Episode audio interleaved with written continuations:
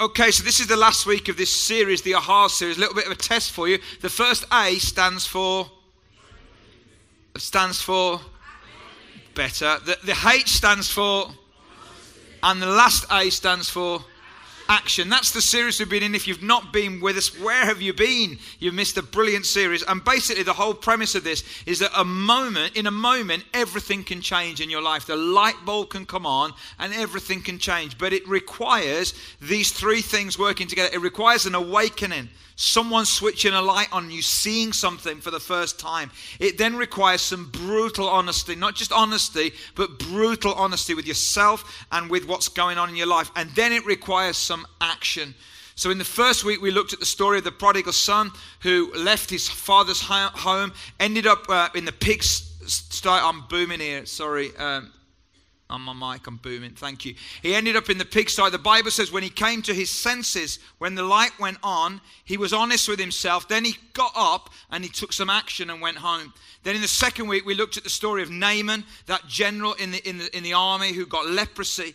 And uh, he had to come to an awakening where he had to deal with his own pride and his own need to be in control and do what God asked him to do. And when he did that, when he took action, he was completely healed. Then last week, we looked at the woman at the well, and she had that awakening moment when she realized that what she was really looking for was not physical water, but spiritual living water. And it wouldn't be found in relationships, it would only be found in God. She had to be brutally honest, then had to take some action. And then she went into the community, told everybody about the, the Jesus that she'd met. So that's where we've been. And this morning, we're looking, when we came to plan this series, um, we thought about all the different stories uh, in the Bible, which were AHA stories. And there was one which I thought, you know, I really want to look at that story. It's really important, touching some really important issues. So we decided that I would do it on the last week of the series. What we didn't realize it was that it was Mother's Day, okay, at the time. So the central themes of the story that I'm going to look at involve sex, adultery, drunkenness, deception, and murder, okay?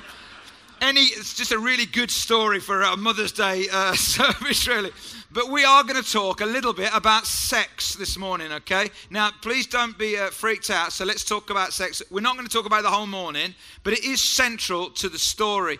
And i think the reality is in our world there is a continuum of different views about sex these days on the one hand is the like nothing goes kind of approach okay? Which is what i think many people think that god christians and, ch- and, and, christianity is all about. Basically we don't talk about sex we don't have anything to do with it. That's what people think. On the other end of the spectrum is this whole thing that anything goes. So you get nothing goes to anything goes. And i want to suggest and about 50 shades in between Okay? And I want to suggest to you that both of those extremes are not how God sees sex. Okay? And if you're uh, perhaps new to church, you might think, oh, Christians, you know, you're just really down on sex. And we're really not, okay? I'm certainly not down on sex, okay? certainly not. All right? Even though I'm ill, I'm still not down on sex, okay? So, so, but, but the, the, this whole view, this, sorry. Wife's looking awkward at the moment. All right, rescue, rescue. This whole idea that, like, church and Christians and God, that we just totally don't, don't it's just so far from the truth. But I have to be honest, in church, we do sometimes find it difficult to talk about the subject. Let me just give you a, a, couple of stories here. So, the vicar decided to do something a little different one Sunday morning. He said, Today I'm going to say a single word, and you're going to help me to preach. So, whatever single word I say, I want you to sing whatever hymn comes to your mind. So he shouted out, Cross. And immediately the congregation started singing the old rugged cross. He shouted out, Grace. The congregation began to sing, Amazing Grace, correct? He said, Power. The congregation sang, There is power in the blood. The vicar finally said, Sex. Congregation fell in total silence. Everyone was in shock. They all nervously began to look around at each other, afraid to say anything. Then all of a sudden, from way back in the church, a little 88 year old grandmother stood up and began to sing Memories. Love it. Love it. And then I. And then I, fa- I, found this story this week on social media, which I think is absolute genius. This apparently happened in a church recently. Everyone was shocked when this woman announced this in church. What followed is priceless. During the service, the pastor asked if anyone in the congregation would like to express praise for prayers which had been answered. A lady stood up and came forward. She said, I have a reason to thank the Lord. Two months ago, my husband Jim had a terrible bicycle wreck and his scrotum was completely crushed. The, I know, it gets better.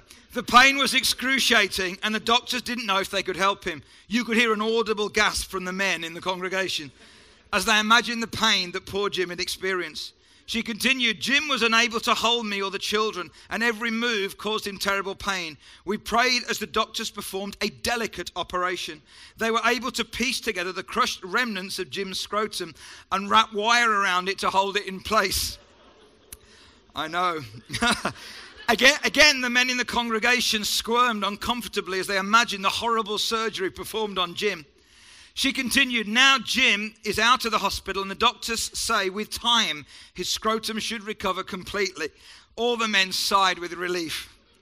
The pastor rose and tentatively asked if anyone else had anything to say.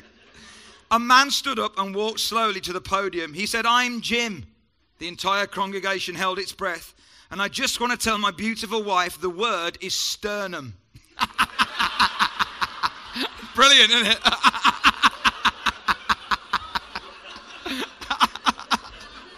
brilliant. Absolutely brilliant.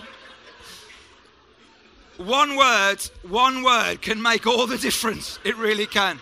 All the difference. But you know, I, I want to say to you this morning God is into sex. God thinks sex is a beautiful gift. A beautiful gift.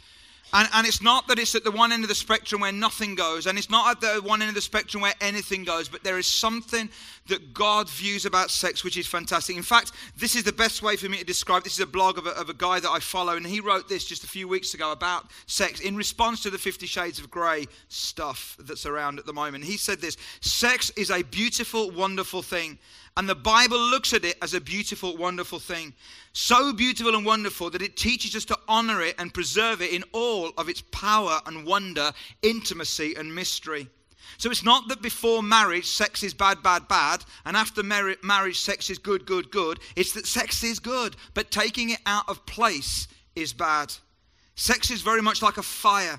In the proper place and setting, it is beautiful. But if it gets outside of your fireplace, if it gets outside of where it belongs and where it is meant to be contained and harnessed and channeled, it can burn your house down and destroy everything in it.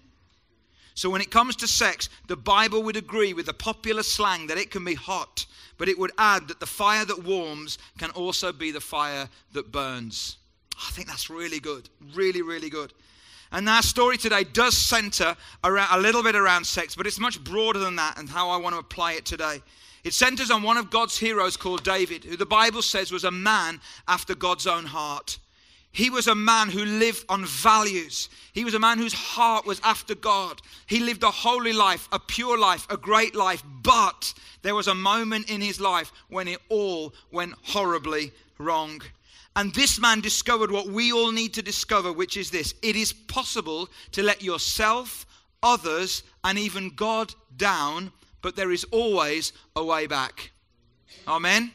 And if you're not a Christian this morning, I want to speak to you as this it's possible for you to let yourself and others down. There's always a way back. But if you are a Christian, it's possible for you to let yourself, others, and even God down, but there is still always, always a way back. So we're going to look at 2 Samuel chapter 11. And firstly, we're going to look at what David actually did. So if you've got a Bible or you can follow it on the screen, this is what actually happened. This is a point in David's life and leadership where he was king now, uh, and he'd risen to the top, and everything was great, and everything looked great, and every battle that he went to fight was they were winning, uh, and it was a really good point in his life. But it says this in the spring, at the time when kings go off to war, David sent Joab out with the king's men and the whole Israelite army. They destroyed the Ammonites and besieged Rabbah, but David remained in Jerusalem. One evening, David got up from his bed and walked around on the roof of the palace.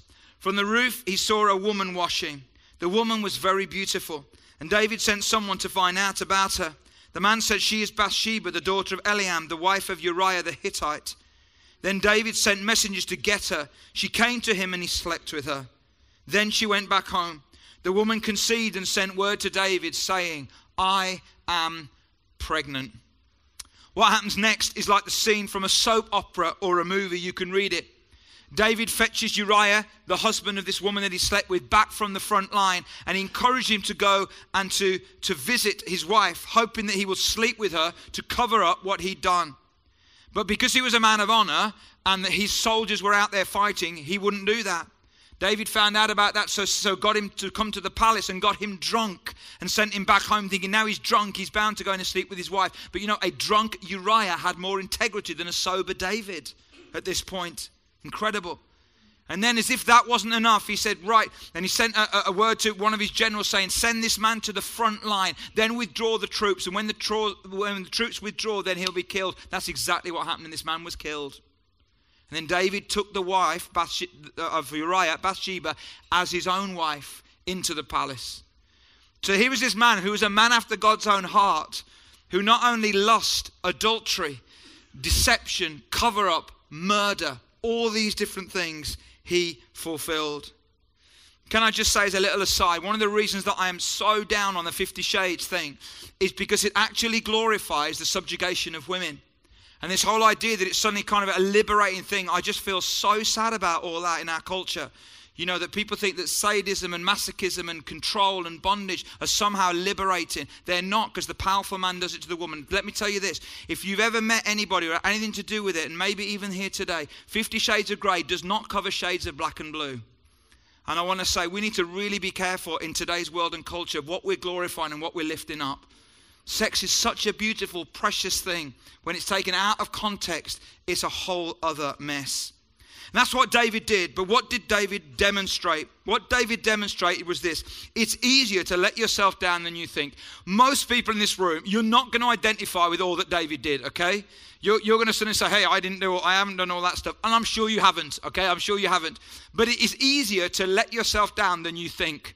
Whether it's adultery or deception or murder, we all let ourselves, others, and even God down. And it's easier to let ourselves down than we think. You see, no executives say, say to each other, let's cook the books and get filthy rich. It never happens like that. No married couple, as they're walking down the aisle, say, let's get married, then let's wreck our marriage, and then wreck our kids, and wreck our future, and wreck our friend. Nobody does that. What happens is that it happens little bit by little bit by little bit like it happened in the story of David. No person says they're going to get so addicted to drugs or alcohol or shopping or porn that they can't stop. It never goes from A to Z, there are always steps in between. And that's what David demonstrates. It's easier to let yourself down than you think. And for David, it starts when he's at home when he should have been at war. When he was taking it easy when he should have been at war. That's where it started. Then the next step was not noticing the woman because he saw the woman before. I'm sure of that. And noticing a pretty woman is not wrong. What, what went on was that he didn't only notice her, he lingered. His look lingered. And then beyond that, he then sent his servant to go find out who she was. When the servant came back saying, She's married, that should have stopped it for David, shouldn't it? But it didn't. And it went on and on. It's never A to Z, it's always A to B to C, and it goes through. And before you know where you are, you're in a whole different reality. You know, no marriage falls apart overnight. You know, I can't tell you how passionate I am about this subject right now. So many people that I know of my kind of age as well, right now at the moment, I can take you through seven, eight, nine, ten marriages that I know of. Nearly all of them are Christians, all in trouble or beyond trouble. And nothing like that falls apart overnight. It's a slow process, a slow fade over many, maybe months or even years. And it's possible to let ourselves to let others, and to even let God down, but there is always a way back. But the other thing I think that David demonstrates not only is it's easy to let yourself down, easy to let yourself go, also, he also demonstrates it's easier to live in denial than you think. You see, what happens in 2 Samuel 12, God intervenes. But in between the end of 2 Samuel 11 and the beginning of 2 Samuel 12, there's a year. You don't read that in the Bible, but there is a year's gap. And in that year, David lives in denial. He knows that what he's done is wrong, but he's living so much in denial, he's living as if he's done nothing wrong. And you know, denial is basically this denial is a defense mechanism in which a person is faced with a concrete fact that is too uncomfortable to accept, so they reject it despite overwhelming evidence. And I want to say, and I know this is a little heavy this morning, I want to say, we easily live in denial. We really do as people. And whether we're Christians or not this morning, we can live in denial.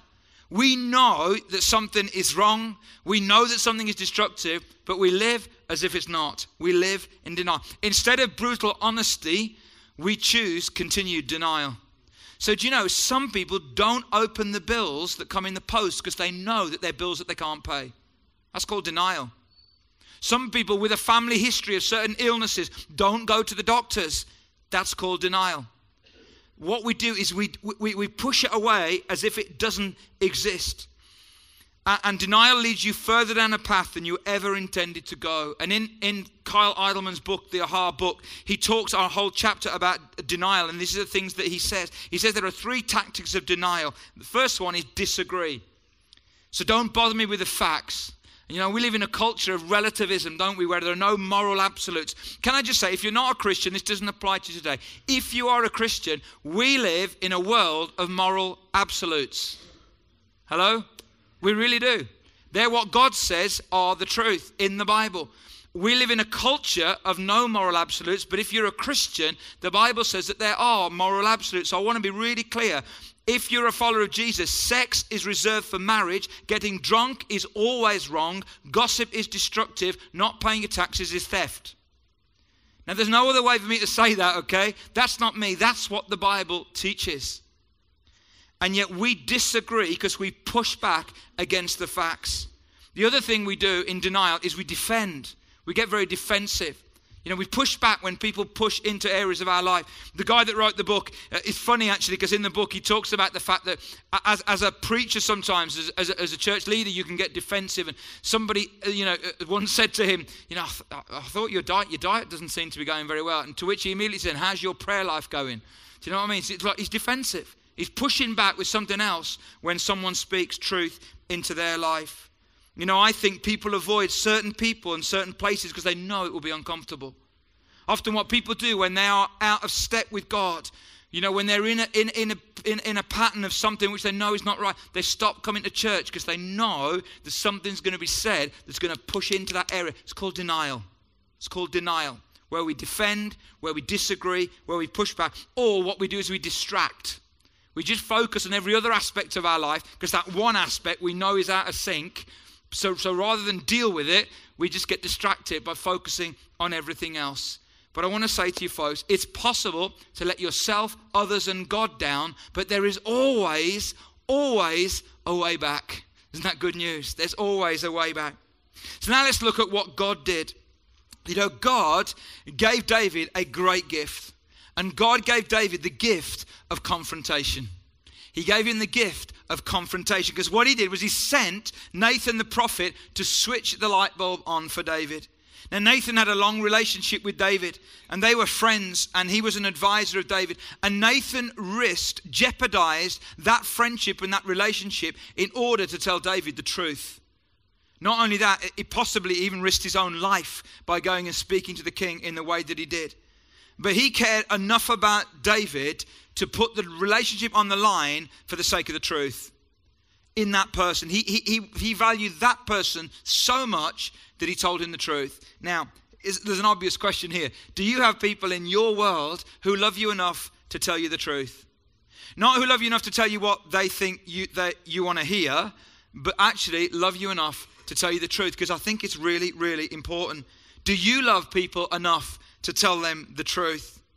Now, if there are people in your life that love telling you the truth all the time and blasting you with it, run away from them, all right? Because they're disturbed, okay? That's a whole different issue. It's very hard to tell people the truth. If you love it, there's something slightly wrong with you. But if actually you're willing to do it, even though it's difficult, you're willing to do it for the sake of that other person, then that is something to value and to cherish. And I think the best culture for us to be in is a culture that balances encouragement with confrontation. You know, we live in a world right now that, that, that, just says, You're amazing. You're amazing just the way you are. And that's the only thing we want to say. We don't want to hear anything else. Because don't say anything else because you're judging me. You're judging me if you don't say I'm absolutely amazing. That's a very immature, shallow, superficial culture.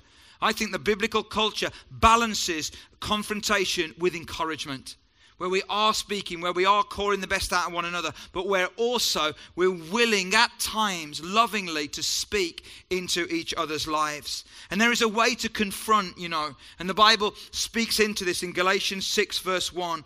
Paul says, Brothers and sisters, if someone is caught in a sin, and that word literally means trapped, they're kind of trapped in a pattern of behavior. You who live by the Spirit should restore that person gently.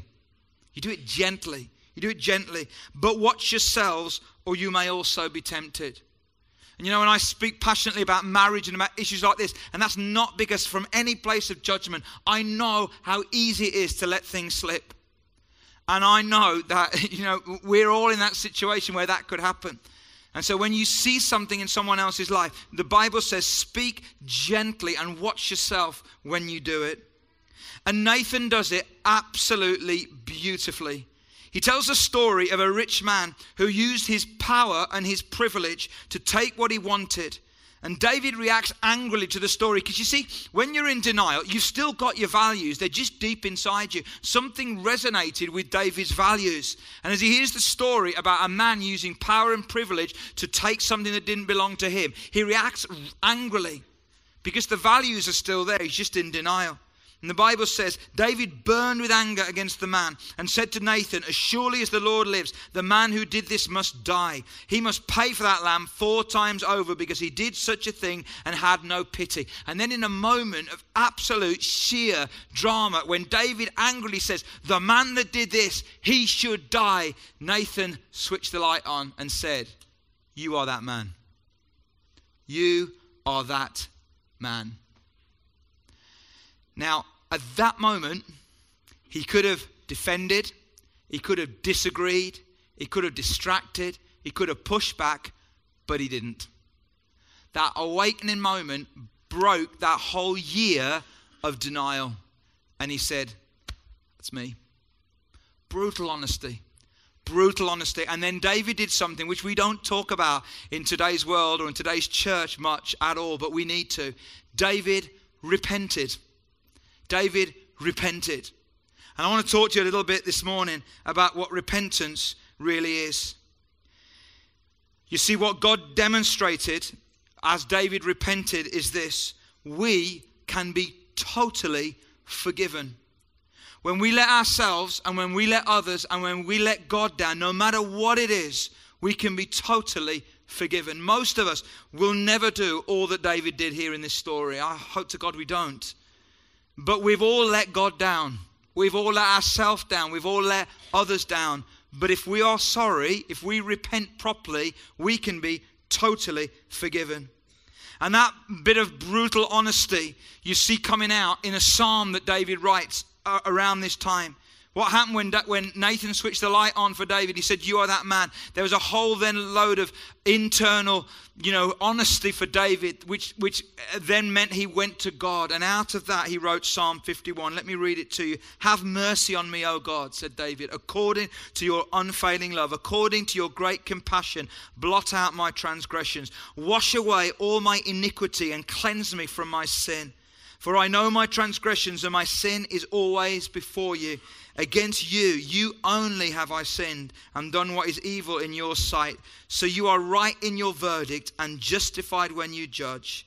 Cleanse me with hyssop, and I shall be clean. Wash me, and I shall be whiter than snow. Let me hear joy and gladness. Let the bones you've crushed rejoice. Hide your face from my sins and blot out all my iniquity. Create in me a pure heart, O God, and renew a steadfast spirit within me. Do not cast me from your presence or take your Holy Spirit from me. Restore to me the joy of your salvation and grant me a willing spirit to sustain me. It's one of the most beautiful parts of the Bible.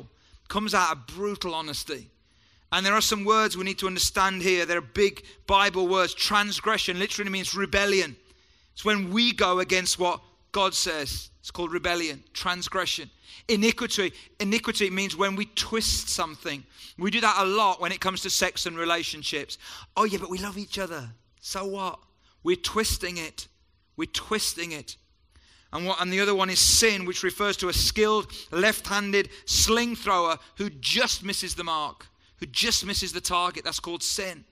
We've all sinned, the Bible says. We all miss the target.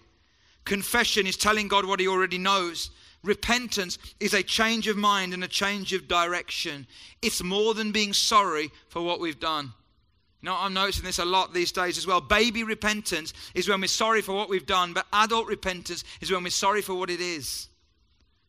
So David says, Against you only, Lord, have I sinned. Yeah, against Bathsheba I did, against Uriah I did, against other people I did. But really, it was so it was against you. Because I'm not just sorry for what I've done, I'm sorry for what it actually is. And you know, if it's baby repentance, you'll do it again. You know, don't you? Oh, I'm sorry, I'm sorry, sorry, feel really sorry. You'll do it again.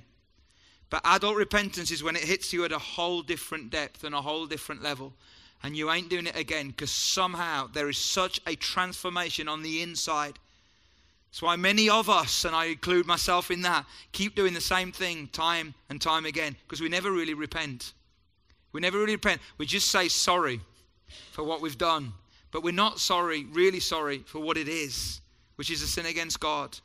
And if we were, and if we were to allow God to switch that light on inside of us, then maybe we'd know real change.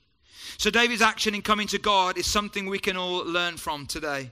You may not need forgiveness from adultery, deception, or murder, but if you've ever let yourself, others, or God down, and you're carrying that, you don't have to carry it any longer. Do you know that? If you've ever let yourself, others, or God down, and you are still carrying that, you do not have to carry it any longer because today you can know freedom. You can.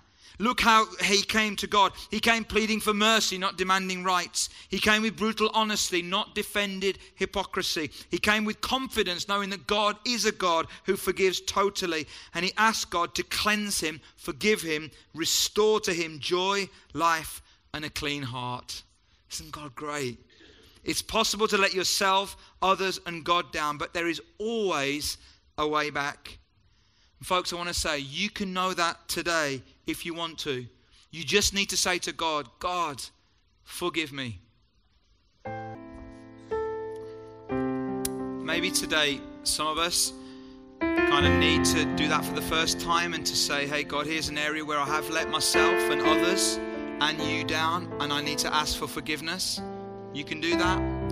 It may be, you know, as I watched Sally the second time as well, noticing the, the you know, the carrying all that stuff on her back, and trying to get rid of it. And there's a real sense in which some of us, we have been forgiven from things in the past, but we still pick it up like we haven't been. And we still carry it around with us. And God actually says, Why are you carrying that around when I've already forgiven you from that?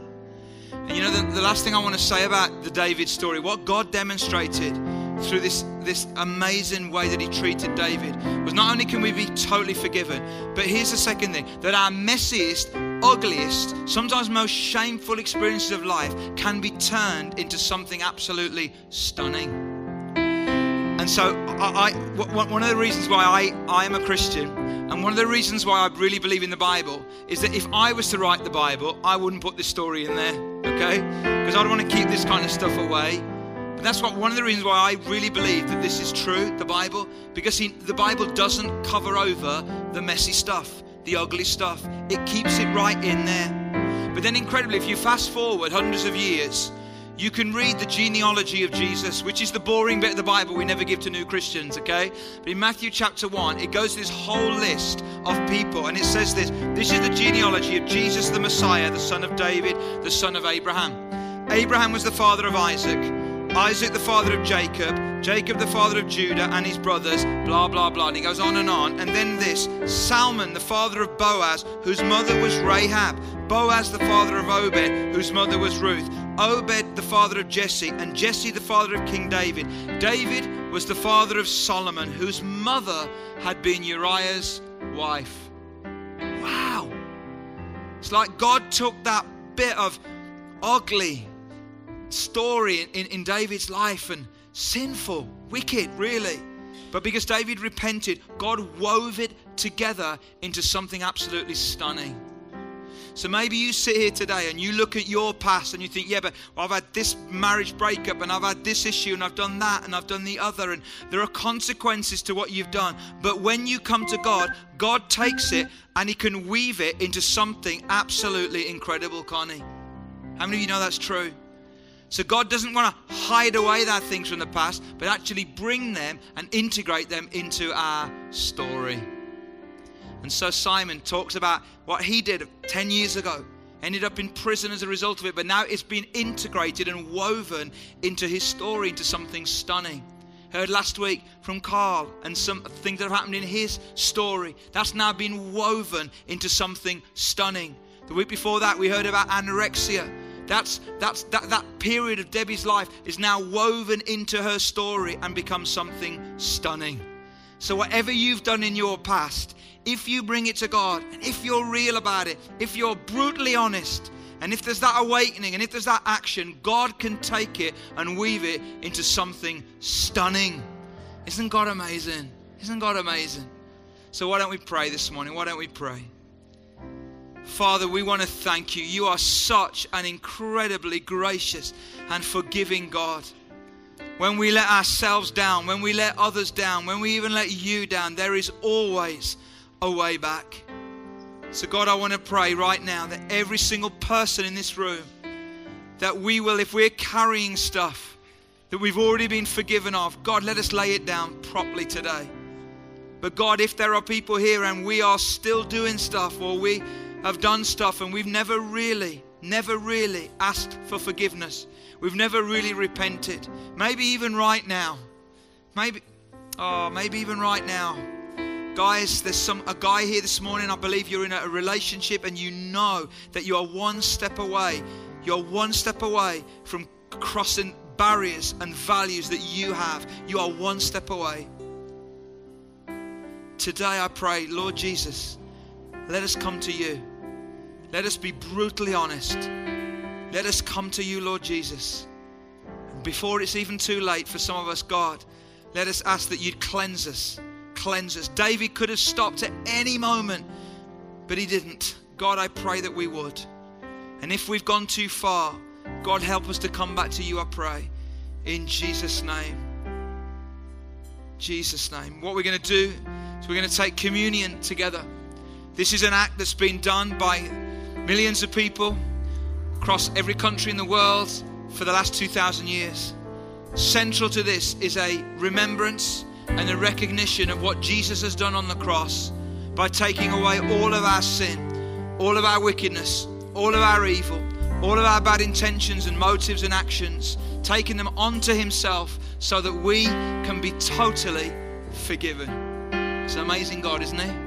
He's an amazing God. Why don't we stand? Guys are going to serve you. I want you to hold hold on to the bread and hold on to the cup. We're going to take it together as a community and we're going to sing this incredible hymn as we sing.